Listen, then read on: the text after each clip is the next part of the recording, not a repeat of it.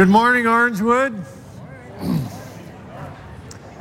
At our staff meeting last week, Mark Nix delivered our preaching jerseys to Joe and I.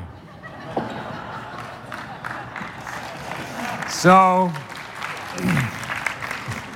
because I like illustrations, my shirt's going to be one eventually. We're called to put on the righteousness of Christ, correct? We're called to take off the old and put on the new, and I know this shirt's really loud. And I hope it doesn't distract you from God's message from His Word this morning. But we are called, every single one of us in this room, we are called to be fruitful. And this shirt, in some way, convicts me of my lack of fruitfulness for the sake of the kingdom. Yes, it's easy to put on a loud shirt with a bunch of fruit on it, but it's another thing, isn't it, altogether, to humbly, dependently follow my Lord and Savior Jesus into a lifestyle of bearing fruit, of being a fisher of men. And that's where we're going this morning. Pray with me.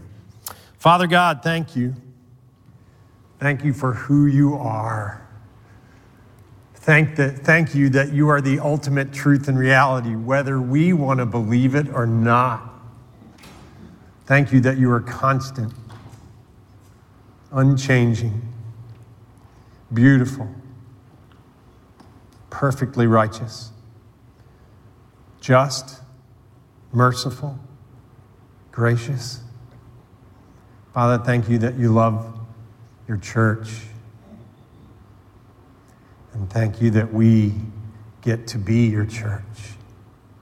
So, Father, by your Spirit, blow through this room, blow, blow through our hearts, blow through my heart, Father, even as I uh, am tasked with the job of preaching from your word this morning. Just have your way with us, invigorate us, revive us, equip us. Be pleased to use us. Give us courage. Pray all this in Jesus' name, amen. Suppose that you walked out of Publix or Target or you're leaving your workplace walking to your car, and a man walks up. He says, Hey, you, come with me. I want you to be my follower. I want you to come now. I want you to drop what you're doing, put your groceries down, leave it, leave those you're with, follow me. I want you to do what I say. I want you to do what I do. I want you to go where I go. I'm going to be your life teacher. I'm going to be your coach. I'm going to be your counselor. And by the way, this will last for about two to three years. And, here's my promise to you I promise to make you into the person you really want to be. Now, what would you say to that person if they had the audacity to say something like that to you? I know what I would think. Can't actually say what I'd probably say. But here's what I have written down the cleaner version. Who do you think you are? And how foolish do you think I am that I'm going to follow you, that I'm going to obey whatever you say and go where you go? Forget it.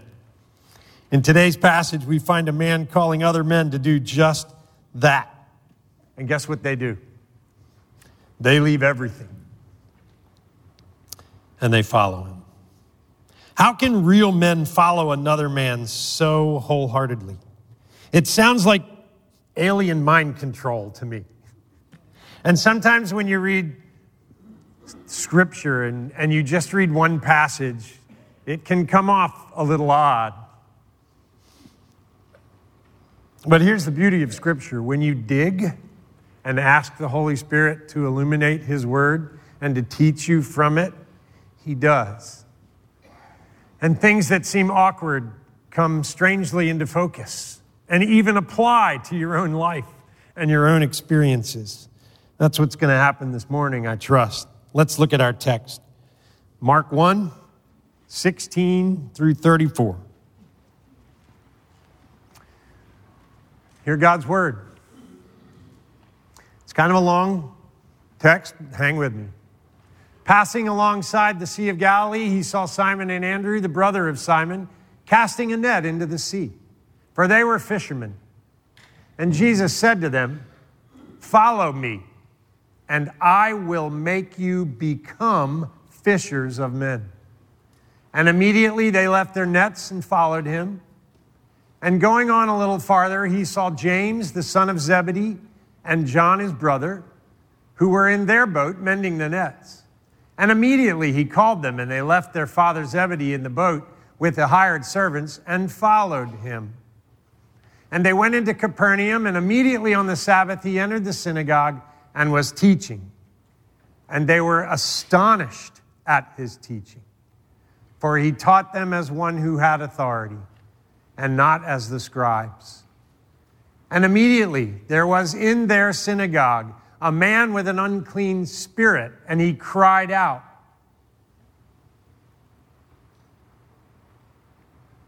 And I think I missed a verse. Isn't it good that we have the word right here?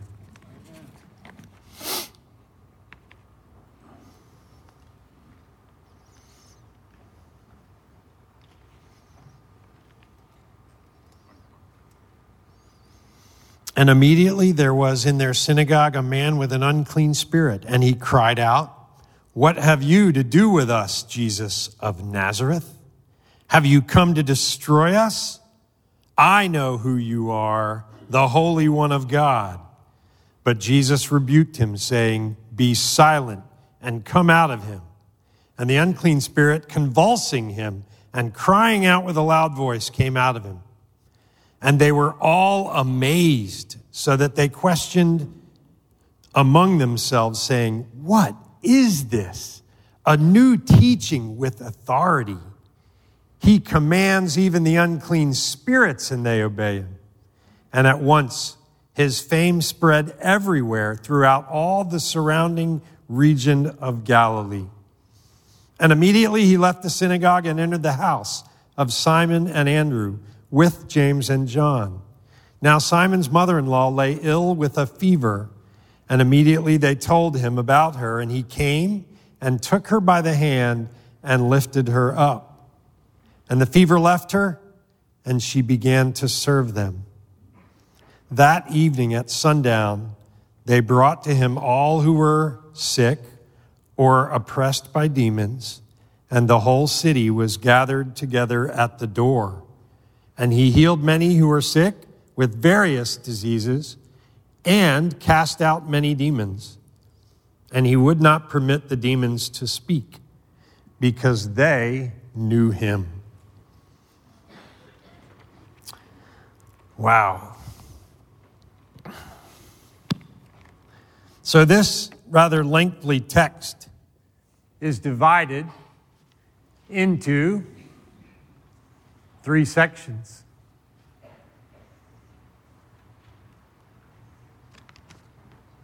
We have basically three stories going on here. Four, if you count what happened at the door of uh, Peter and Andrew's home after Jesus healed his mother in law. But we basically have three stories. And what are they? We have Jesus commanding a pair of brothers to follow him.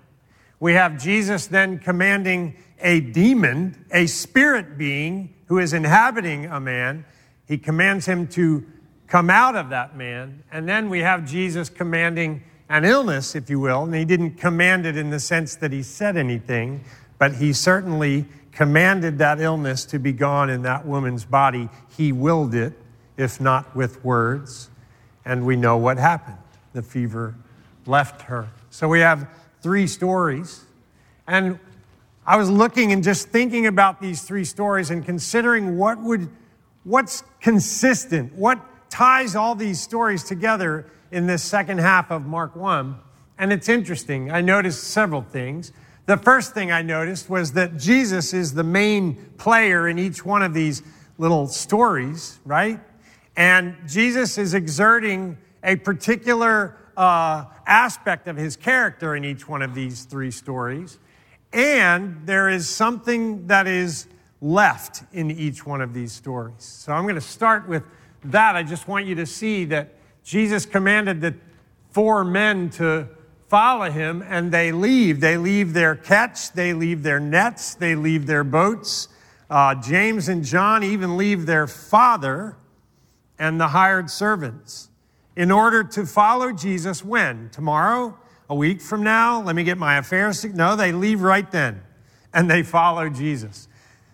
Then in the next story, Jesus is commanding a demon to leave. What is the demon? He has to leave. He leaves the man that he is inhabiting.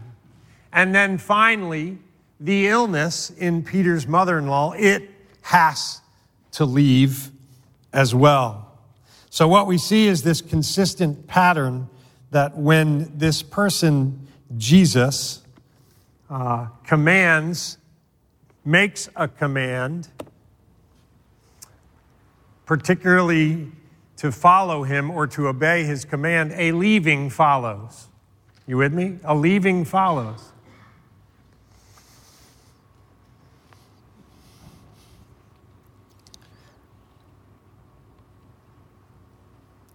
In each case, as well, the authority of Jesus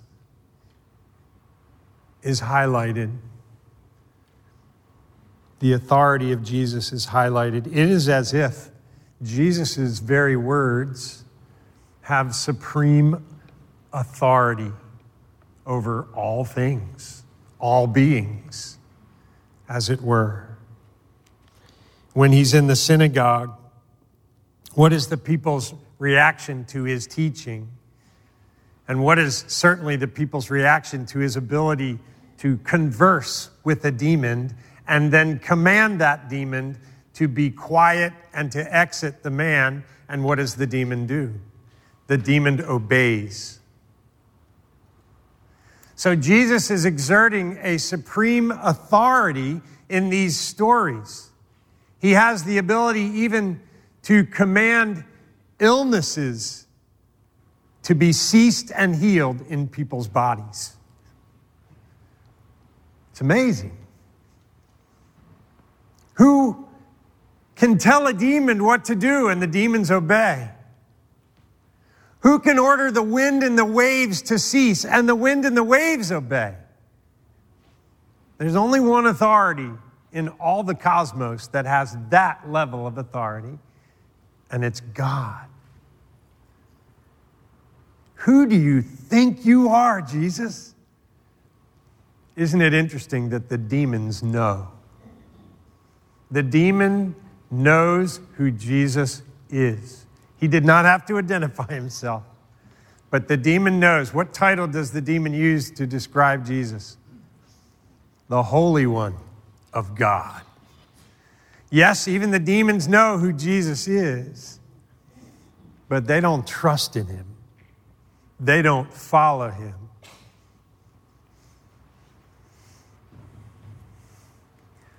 So, what I want to do is, I want to focus the majority of our time on the first part of this story.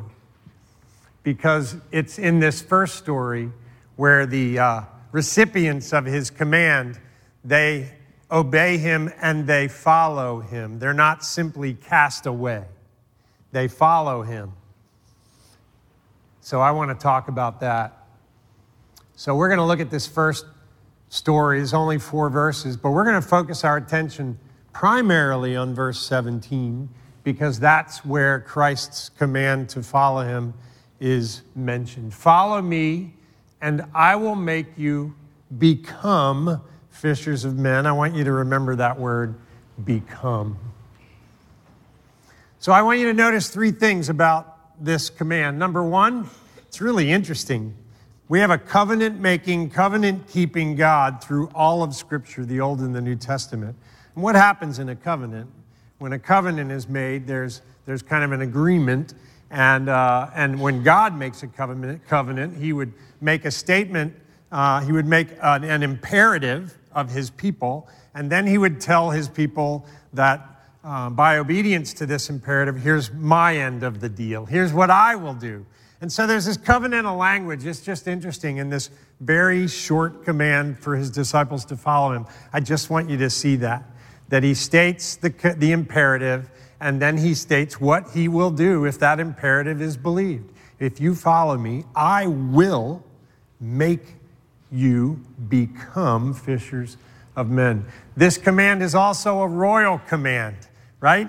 That's where this supreme authority rests. It rests in the person of God. It rests in the Godhead. It rests in this second person of the Godhead, God in skin, God incarnate. When he speaks, he speaks with supreme authority. Everything he says is absolutely true.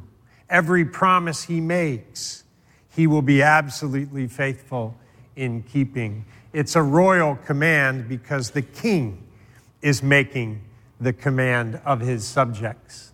And then lastly, the command actually defines for us what a disciple of Jesus is. The very command helps us understand what a disciple is. Follow me, and I will make you become fishers of men.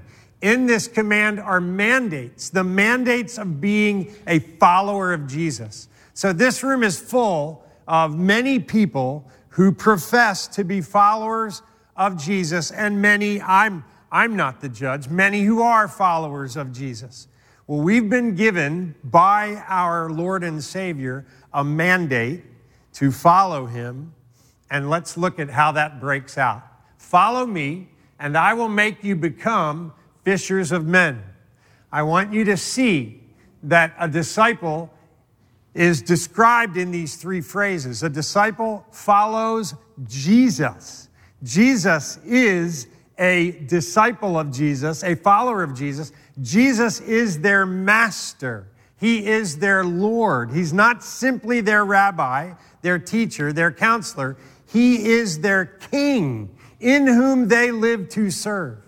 So a disciple is someone who follows the person of Jesus Christ. And when Jesus Christ, by his Spirit, convicts you or asks you to do something, that is a royal ask. And if you're a disciple of Jesus, your heart's desire, at the very least, some part of your heart, your desire is to follow him. And Jesus, if you tell me to go here, I will go. If you tell me to stop, I will stop. Jesus is the one we align ourselves under if we are followers of Christ. Follow me. And I will make you become. A disciple is someone who is being changed. Now, a lot of us, some of us like change in this room, some of us hate change in this room. I tend to be one who really likes change. In this command, a disciple not only follows Jesus, but a disciple is being changed. Notice who is the one making the change? Now, I like change, but I like being in control of it. Thank you very much. When you follow Christ, Christ is the one, by the power of his Spirit, most often through his word, sometimes through the body of Christ, Jesus is leading me. And he is the one that is ultimately changing me permanently from the inside out. So I'm in a constant state of flux and so are you if you are in Christ. It doesn't matter if you've been a believer for four decades or four days. You are continually being changed by Christ. He is using every aspect of your circumstance and your life to mold and shape and conform and transform you. So a disciple follows Jesus, a disciple is becoming, and a disciple is given a role, a task. We are called by Jesus to become disciple makers. We are called to become fishers, all of us, of men. And the Greek word for men Anthropoi is men and women. We are called to be fishers of people. We are called as we follow Christ to be used by Him to share who He is and how He is and what He's done so that others may be drawn to God and become disciples too. That is every believer's, true believer's, primary life job description. All of us. Now, where do we do it? We do it in all different contexts, right? All of us have different gifts and abilities. All of us have different spheres of influence.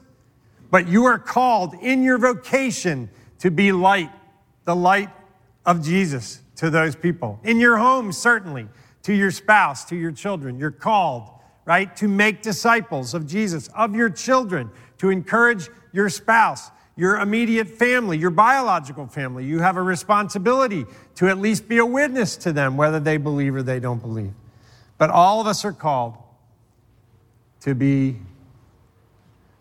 disciple makers. I'm going to go back and stay there. I want to talk about this uh, passage in a little more detail.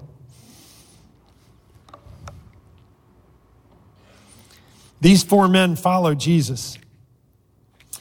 And we learn some things by looking at the rest of Scripture. We learn that this is certainly not the first time these four men have met Jesus. In fact, it was about a year earlier that two of them, Andrew, we know for sure, and most likely John, the brother of James, were followers of John the Baptist. And when John the Baptist first identified Jesus as being that is the Lamb, he is the Lamb of God come to take away the sins of the world, guess who was present to hear that? Andrew was. And in the Gospel of John, John has an interesting way of identifying himself in his own gospel. He usually doesn't and he, he calls himself the disciple that truly loved Jesus or something else. There's an expression in John 1, and it says, Andrew was there and another disciple. And they heard John the Baptist say this. So what did they do? They started literally following Jesus, and Jesus turned and said, you know, basically, what are you seeking? Can I help you? And, uh, and, and they, Basically, Jesus invited them to come stay with him for the afternoon, and they did. So, this is Andrew and likely John staying with Jesus wherever he was staying. They were hanging with him. And during that same day, Andrew goes and gets who? His brother, Simon. And Simon meets Jesus.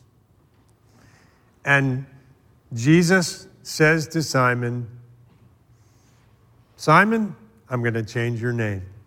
I'm changing it to Cephas, to Peter, to the rock. so that was the first encounter, you know, that we know of. But here's something else that's really interesting. Zebedee is married to a woman called Salome. There are two Salomes in Scripture. One's bad, um, the daughter of Herodias. She had John the Baptist head cut off. The young girl, the dance that danced for the dance party there. That's a Salome. There's a Salome who actually is very close to the mother of Jesus.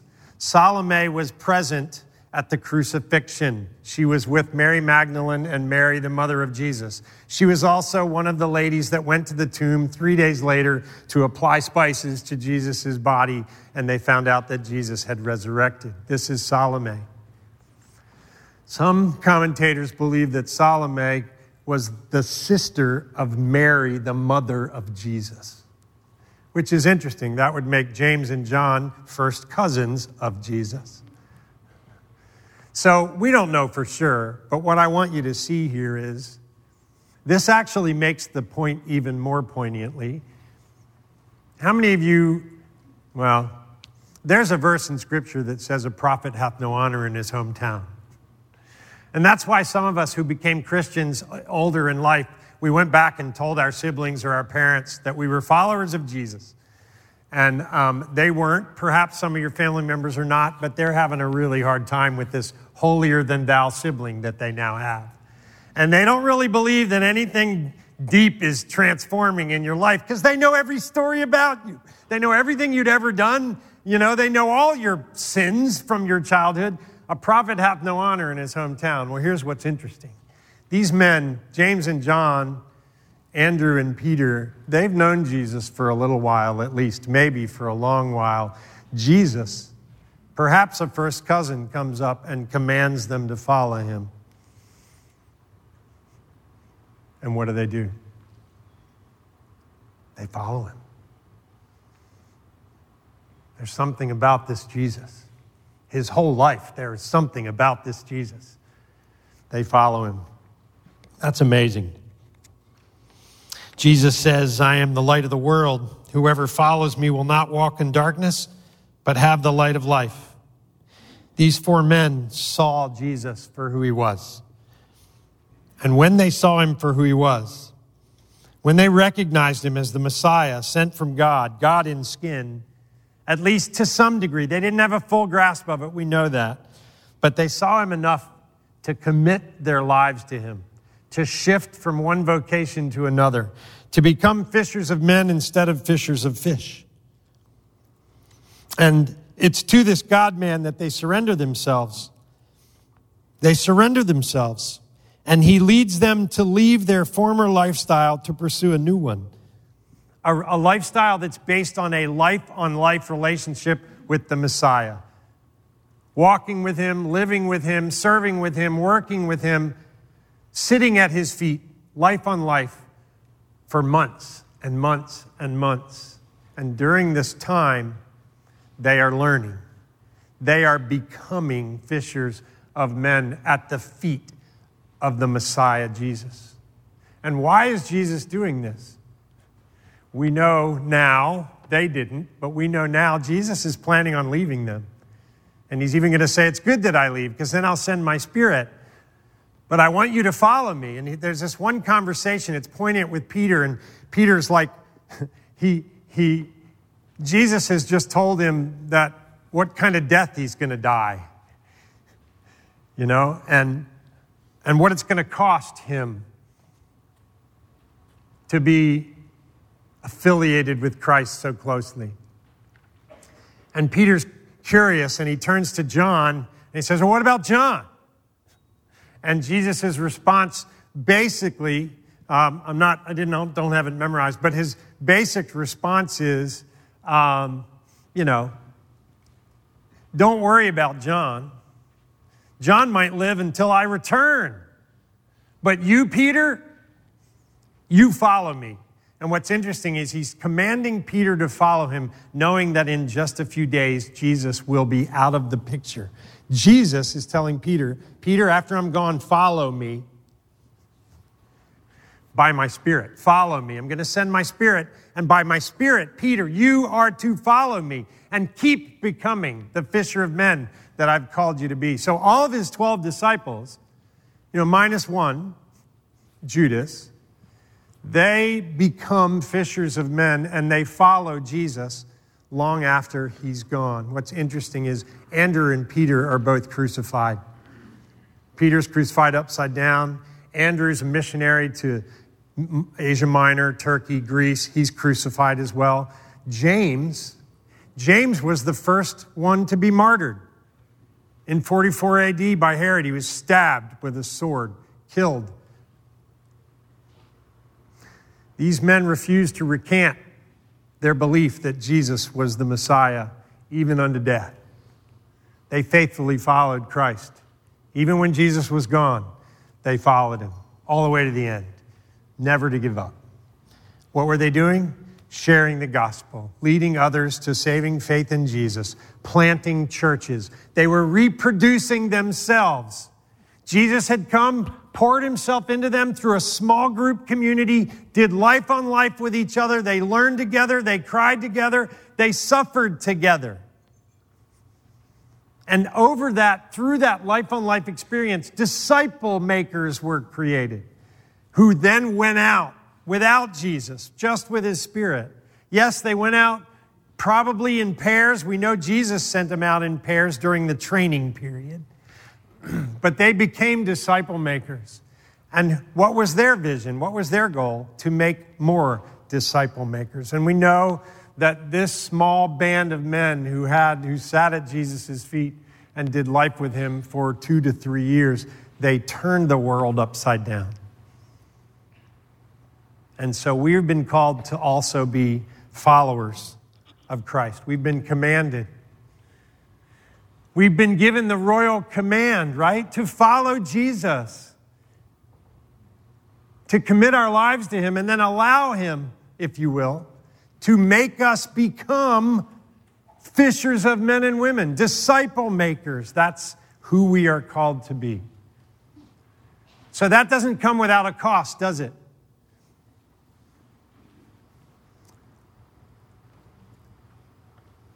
Matthew 16, Jesus told his disciples, If anyone would come after me, let him deny himself. Ouch. You mean I don't get to live for myself? I don't get to build my own kingdom? I don't get to make my safety, my security, my comfort my highest goal? Nope. If you're going to follow me, you have to deny living for yourself. And you have to take up your cross. Let him deny himself, take up his cross, and follow me. Following Jesus means that a level of suffering and pain will be absolutely part of your Christian experience and a very, very important part of your Christian experience because suffering focuses our attention. When we have a need, and a, a, need that we're very aware of, and it's in the forefront of our thinking, and we can't stop thinking about it, if you're a believer, that need is what drives you to your knees to ask God to intervene, to ask God to work, to ask God to take over because you are at the end of yourself. And what I believe what this command here means is that God calls you to embrace the process of self self mortification. Embrace it. Why? Because it's really good that your sin nature is being choked out. It's a very, very good thing. It will result in fruit later. Maybe not right now, but later. Fruit you're not even aware that you're bearing because you don't even know who's watching. So deny yourself, pick up your cross, embrace the die off that God is working. He's becoming you, He's making you into His disciple maker and suffering is a really, really important part of it. I had a friend this week share with me about his uh, issue with uh, plantar fasciitis. Is that what it's called? I was afraid I was going to mispronounce it. Um, my wife has had that. I have not had that, but I hear it's really painful. He has it in his heel, and it's really painful. And in a conversation with his wife, his wife reminded him and I may not get all the details right. His wife reminded him or, or, or, was led by the Spirit to remind him of that verse in Genesis where it says, Satan will strike your heel, but you will crush his head, right? That's that prophecy in Genesis of Jesus.